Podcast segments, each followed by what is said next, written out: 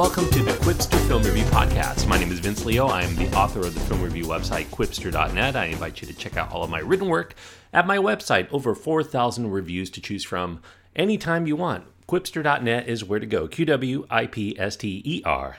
Net. Today, I'm going to be reviewing the film I probably anticipated the most this year. It's the latest episode of the Star Wars saga, Episode 8 The Last Jedi.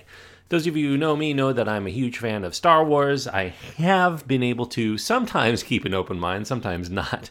It's really hard because when you're a fan of a property for pretty much all of your life, it's hard to divorce your own personal feelings from your more critical perspective and be able to come out with something that is meaningful. So, in this way, I'm going to be reviewing the film. I'm trying to be a little bit more open minded, but yet just know that I am a fan of the series, and it would take a really terrible, terrible film for me to disavow a Star Wars movie. Just remember, I even like the prequels. So, t- with that in mind, my review of The Last Jedi. PG 13 rated film. It does have sequences of sci fi action and violence, and it runs two hours and 32 minutes. That's the longest film in the franchise so far. Daisy Ridley, Adam Driver, Mark Hamill gets a prominent role here. Domhnall Gleeson, Carrie Fisher is back. Oscar Isaac, John Boyega. Newcomer, Kelly Marie Tran. We also have the return of Andy Serkis in his performance capture role. Laura Dern joins the franchise here, Benicio del Toro as well. The director here is Rian Johnson, who also provides the screenplay. He's taking over the reins of this very venerable franchise, at least for this one film, in between two that are helmed by J.J. Abrams because J.J. Abrams is tagged to come back for episode 9. I do think that he crafts a successful outing here. He continues the film from the last moment that we see in The Force Awakens to what's essentially a sight gag. In fact, the first scene in this film is kind of a gag as well. And that sets the tone early for Rian Johnson to try to deliver some comedy here as to how successful he is in terms of generating laughs from his comedy. That's really going to be in the funny bone of the beholder. I'll get more into that later. I think the deviation, at least in the tone, in taking the mythos seriously on the one hand and then playfully showing that it's all a bit of a lark, that's likely going to polarize longtime Star Wars fans. Some will see that any deviation in tone or their characterizations that they've come to know and love is something that is not welcome into a Star Wars film, much in the way that some Trekkers or Trekkies, whatever you prefer, reject the newer big screen efforts that were also produced by J.J. Abrams. And some things are held as sacred by the fans, and wry self mockery is not going to be received with universal embrace among those fans. So the film is get generating its degree of hate among those people who consider themselves diehard Star Wars fans, and some will actually champion it. As for me, as a near lifelong Star Wars fanboy, the first Star Wars film came out when I was six years old, so practically all my life, I'm I'm generally on board for trying a new approach with the franchise. And by and large, I do think that Rian Johnson delivers when and where it counts with The Last Jedi, even if I do believe that it contains a few too many story threads. Perhaps it's a bit choppy in its approach to storytelling. It makes for a little bit of turbulence along the ride. In other words, I think that if I had to sum up the film in one sentence, I would say that it tastes great going down, but it does carry a bit of an aftertaste. Carrie Fisher here is back. She gets a more sizable final role as General Leia Organa. She commands a seemingly overwhelmed rebellion against a powerful galaxy wide force for evil, the First Order, that's headed by Supreme Leader Snoke and his henchman, Kylo Ren, who happens to be Leia Organa's son. But he's disavowed her and just about everything he once was as Ben Solo, and also General Hux, played by Domhnall Gleeson and meanwhile, there's a hot dog pilot for the Resistance, Poe Dameron. He helps their cause in gaining the upper hand on the powerful First Order battleships, while former Stormtrooper Buddy Finn assists the cause, along with new member of the Integral Team, a crew member named Rose Tico, in order to break into the First Order ship to temporarily deactivate a powerful tracking device. All this while, the heroine Rey is visiting the ancient Jedi island on Ahch-To, and she receives reluctant training from a reclusive and haunted Luke Skywalker himself. Yes, a speaking role here for Mark Hamill. Luke teaches Rey how to harness her prodigious affinity with the Force into becoming something akin to a new Jedi, I suppose.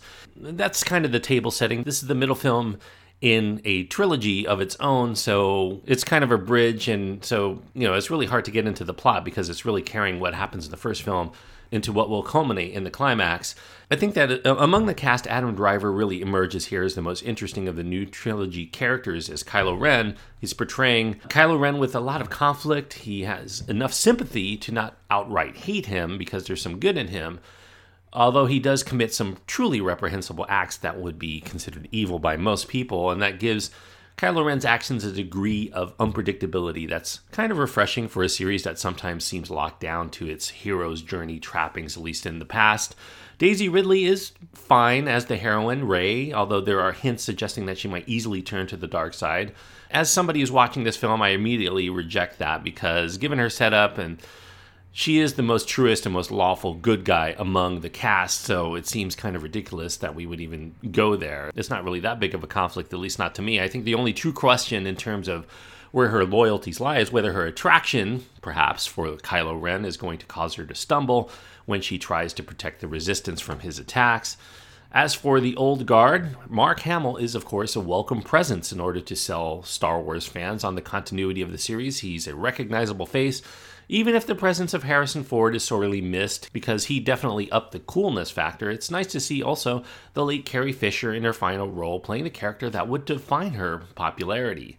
There's a scene in which both of them, Luke Skywalker as well as General Leia, plays a prominent role in this film, and it's not only rewarding, greatly rewarding for fans, but it's also very sentimental due to Carrie Fisher's recent passing during the production of this film. Although their screen time has been bolted in this century, I think the new trilogy and whatever lies beyond is meant to sell us on the new characters and their story arcs primarily. As Kylo Ren suggests, in order to find out what you truly are, you need to let your past die. It's something that rings a certain truth in terms of the series' ability to grow. And that's also a notion that will no doubt rankle those who carry a great deal of nostalgia and ascribe great importance to the stories that they grew up cherishing in every detail. Fans don't want to let those stories or characters go. Luke Skywalker, Leia, Han Solo, Chewbacca, all the rest. It's hard to really, you know, push them to the side in order to follow a new group of characters that we don't really know or love yet, anyway. So there's a lot of internal conflict, not only within Kylo Ren, but I think within the heart of Star Wars fans in general. So I think casual fans will be much more willing to support this film than I would consider people who live and breathe Star Wars through and through, who may find it a lot more troubling in terms of how they feel about it. Now, along these lines, I do think that The Last Jedi is a mixed success if I'm taking this from an impartial point of view. We are genuinely intrigued as to where things go with Rey and Kylo Ren, but I do think that the storyline regarding Finn seems to have arced out with The Force Awakens. There's not a lot for him to do here. They do shoehorn him in here, but it's not really a big thing. Poe Dameron, I don't think there's enough meat to his character to make us care one way or another about his actions on the screen outside of admiring Oscar Isaac as an actor for all that he brings to a relatively thinly developed role. The original series was built up on making it the Luke Skywalker saga. Even though there are side characters that are interesting, maybe even more interesting than Luke himself, it was always Luke Skywalker's journey through and through. This entry, I think, blurs the line a little too much in terms of where it thinks that the main story arc should be. Now, we have the most obvious hero here, Rey. She has her significance reduced in this film in order to accommodate such things as Kylo Ren's story in his humanized villainy, as well as continued progression of separate threads involving Finn and Poe and now Rose Tico and Luke and Leia's continued existence and their backstory. And at two and a half hours, this is the longest film in the Star Wars universe I've mentioned already, but there's still something wrong when you have a story that feels like there's not much breathing room for its main story. And that can be seen as a bit of a detriment. And if there are knocks against The Last Jedi, they're likely going to come from how the characters are portrayed from the original trilogy, particularly in their Jedi powers or their use of the Force and how much that's a factor in the century. There's a relative ease to which the newer characters seem to harness it as well. We also see some of those powers that are displayed by Luke and in a twist Leia, who showcases ability that we've never seen within them before, especially her, or even hinted at. In the previous seven entries in the saga, so that further makes the film seem like it's going in directions that don't quite feel like a real typical Star Wars film any longer, and that's certainly something that's going to also ruffle a few feathers. I think that my personal biggest gripe with this film if I have a big gripe at all, is that it attempts goofball humor. It doesn't really jibe with the tone of the rest of the film. And I think what's worse, the series at large. So introducing a lot of very forced and obvious and contrived sight gags and tongue-in-cheek humor here is a little unwarranted. You know, they should save that kind of stuff for the side projects if they want to. And that said, I think that while some die-hard Star Wars fans are likely going to deride the film for breaking out of tradition, I will say, despite all of that, despite my quibbles and despite my acknowledgement that some of this stuff does trouble me a bit, I will say that I'm actually on board for most of the deviation. I do feel like the series does need to break out of its tendency to remake the same films over and over and it needs to become something altogether newer, more dynamic. Even if it doesn't always succeed, it needs to be its own thing, like Kylo Ren, I guess. So while there's a part of me that begins to question whether the franchise is in the hands of creative forces who don't quite seem to understand Star Wars in the way that me or many other lifelong fans have always understood it, there's also that part of me that struggles with a light side to this argument, knowing that things could use a little bit more expanding, a little more shaking up, really, if we want future entries to actually not continuously be remakes and Easter egg hunts that are there only to appease longtime fans instead of inspiring new generations. I think the best that one can say about The Last Jedi is that it, it does shake things up in a way that the future does seem hard to predict at this vantage point which after we've had a prequel trilogy, you know, the episodes one through three trilogy, where we virtually knew everything that was going to play out, it's refreshing to observe a film that does offer some surprises and it does leave you at the end of it wondering exactly where it's going to go. That's kind of an interesting feeling. Some may be uncomfortable with that, but I think that I'm going to embrace it. And if there's one thing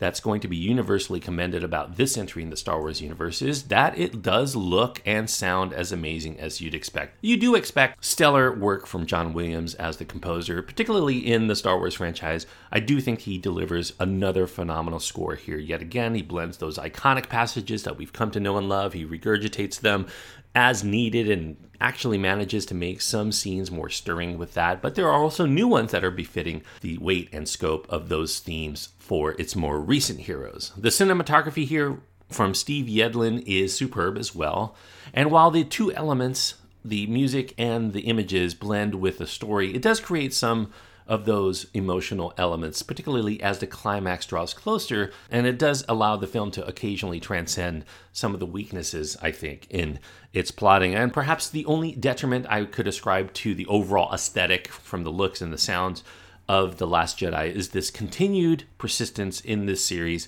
of CG characters, CG aliens, I don't think that people have learned from the mistakes of the prequels and the special editions of the original series that while we as the audience enjoy a bit of eye candy from our space operas, these CG animated characters are best used sparingly instead of main characters that are wholly CG. You know, maybe one, maybe Snoke or some of the others are okay, but it gets a little bit too into cartoon land. It gets a little cheesy. It's hard to really accept the film. I, I would rather have the Muppets of the original trilogy than to see CG representations of them. Nevertheless, I do think that while The Last Jedi delivers some fine sequences, I do acknowledge that fans who might have been hoping that the new series, this new series of Star Wars films from Disney, would soar to the old heights once the world building had been completed in The Force Awakens, I do think that they are not likely to be championing this entry as a return to the old days. This is not quite the expansion of the mature characterization that The Empire Strikes Back was to the original Star Wars trilogy that people were hoping for, especially with Rian Johnson, a very well respected young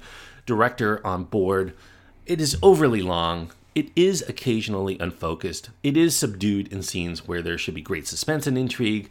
And there is a tone that's introduced here. The characters, the plot develops, they don't quite jibe with the Star Wars as Lucas had intended. At least that's my way of thinking.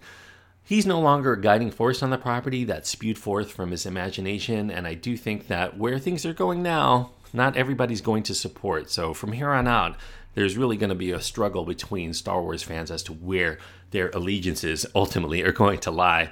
As for me, I do think that The Last Jedi is a good enough film to recommend. There are a number of sequences that are worthy the price of admission alone for this film, especially in the final act. I really was riveted for the last 45 minutes or so. But if I'm being critical, if I'm being fair, I think taken in its totality, it's hard not to come away from feeling like the film's always striving for a certain greatness and knowing that it does fall short of achieving that greatness that I think it aspires to. So, a little bit of a disappointment there. But given lofty expectations among fans, the fact that we can even have this argument is good. I don't know whether fans will turn on this ultimately the way that they did with the prequel trilogy. I've, never turned myself, but when you deal with fandoms, especially rabid fandoms, there's probably no fandom more rabid than Star Wars it's either a love it or hate it proposition. And so it's it's really hard to be a film critic because you're trying to be objective, you're trying to be fair, and knowing that no matter what you say, the lovers of the film or the haters of the film are going to attack you one way or another. So I actually did quite like the film. I didn't love the film, and I think that's the the main point uh, that I'm trying to achieve here. And even if I may quibble here and there, I'm generally happy with the way things are going with this new series. Though I will pay respect to those people who have their gripes as well. I have listened to them, I do agree with a lot of them, and yet I'm still able to enjoy this movie for what it is. So I'm going to give Star Wars Episode 8 The Last Jedi 3.5 stars out of 4. 3.5 stars on my scale means I do think that this is a good film. I do recommend it to Star Wars fans if you enjoyed The Force Awakens and you want to see more. I think you'll get enough here to satisfy you. I think that most of the people that really are critical about this movie are ones who expect Star Wars to be a certain way. And the fact that it deviates from what they're expecting is not going to jibe with them very well. So, like I said, I sympathize with that argument as somebody who expects Star Wars to always be the way that it once was. And I have a difficult time with seeing the old characters in a different light or doing things I don't think are consistent with how I came to know those characters. So it's a struggle. And one I'll probably revisit a few times before I really get sorted out. But for right now, three and a half stars out of four is what I'm giving The Last Jedi. Thank you everyone for listening. I hope that you enjoyed this review. If you agree with me, or you even disagree with me, you can send me a note. Let me know what you think of this film. You can find my contact information at my website, qwipster.net. You can also find all of my reviews of the Star Wars films there from the very beginning all the way through some of the spin offs and sequels and prequels and whatnot.